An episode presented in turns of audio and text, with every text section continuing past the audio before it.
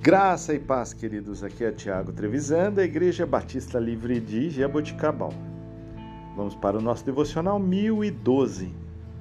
O texto de hoje, Marcos, capítulo 1, versículos 14 e 15.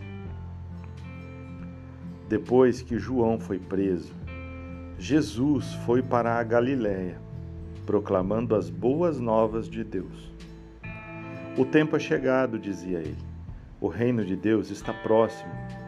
Arrependam-se e creiam nas boas novas. Queridos, a partir de agora, todo foco é em Jesus. Pois é, com a saída de cena de João Batista, Marcos passa agora a se dedicar nos acontecimentos envolvendo Jesus de Nazaré. Na leitura desses episódios relatados por Marcos, temos a impressão de que tudo acontece na sequência, bem sincronizado. Porém, ao lermos sobre esse mesmo acontecimento pela pena de João, no capítulo 3, a partir do versículo 22, nós poderemos verificar um tempo maior decorrido entre estes fatos. Quais? A prisão de João Batista, o tempo do batismo de Jesus e tudo mais.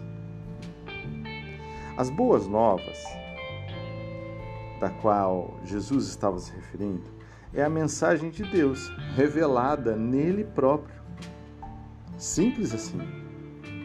Mas o interessante é pensar que essa mensagem era entendida de maneira diferente dependendo do grupo judeu que recebia. Alguns esperavam um novo êxodo em relação a Roma. Outros entendiam que essas boas novas deveriam gerar um grupo purificado, vivendo em paz. Outros acreditavam que seria o retorno de Deus habitando no templo com um reinado messiânico similar, similar ao de Davi. Já para outros grupos, as boas novas seria o derramamento do Espírito de Deus.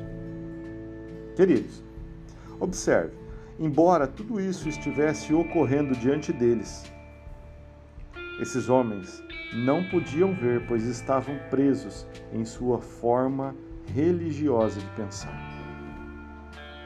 A aplicação para hoje é essa: que possamos estar atentos aos detalhes do agir de Deus à nossa volta. Muitas vezes, Ele está nos mostrando e está agindo, e nós estamos cegos na nossa religiosidade. Que possamos estar atentos, sensíveis ao trabalhar de Deus ao nosso redor.